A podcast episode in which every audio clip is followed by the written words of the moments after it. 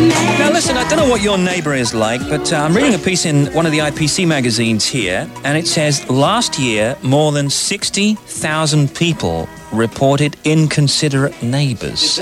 60,000 people. 60,000. Now, I was just thinking, I mean, I wonder what one would consider inconsiderate. Wearing a moustache, having the posse round, right? You have the posse round every night, drives me crazy. No, I tell you really seriously, what, I'm being what, serious, what do you mean? what actually happens in some neighbourhoods is you get a lot of people on motorbikes, don't you? Revving up motorbikes. Posses. Nothing wrong, nothing wrong with motorbikes per se. But if it's at midnight, and uh, you know they're riding up and down the road. That's bad. That's that's not neighbourly, is it? Really?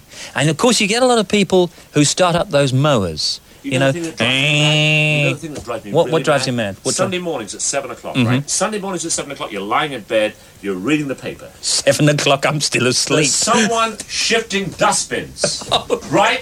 That's out of order. I hate that. I do hate that too. Uh, so, listen, if you want to tell me about your inconsiderate neighbour, Playing Radio Two at any time of the day, yes, any time at any all, time. anybody on Radio 2. Yeah. All right. That's your special. Anyway, you know where I am if you want to tell me about your inconsiderate neighbour and what you might consider to be inconsiderate, all right? You know where I am. You can fax me, phone me, write me. I'm hungry to hear you. So few want to be free. Concorde could be in It is uh, very